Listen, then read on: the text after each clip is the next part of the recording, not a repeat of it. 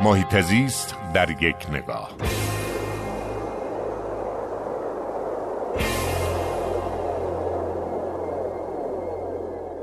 سال 2016 از نظر دیگری هم یک سال تاریخی شد به خاطر اینکه از نهم اگست ما وارد فرایندی شدیم که ازش با عنوان بدهکاری اکولوژیکی یاد میشه.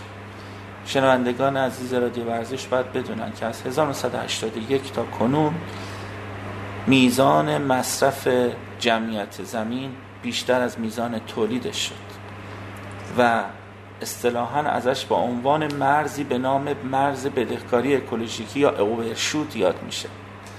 در 1981 این مرز 14 سپتامبر بود امروز رسیده به 8 اگست یعنی در طول 35 سال گذشته 36 روز این مرز داره عقب میره. اما نکته غم اینه که هرچند به طور متوسط هر سال حدودا یک روز این مرز داشت عقب می‌رفت امسال پنج روز یک باره این مرز عقب رفت که نشون دهنده اینه که جهان داره به آستانه تحمل خودش نزدیک میشه مثل یک شطوری که بار زیادی رو روی دوش خودش گذاشته روی کول خودش گذاشته اما وقتی به آستانه تحملش می‌رسه یک پر اگر روی اون بار اضافه کنیم شطور نابود میشه و سرنگون میشه.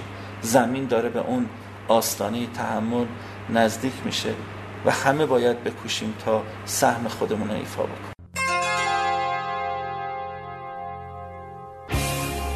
هر جا حال محیط زیست خوب است حال مردم خوب است.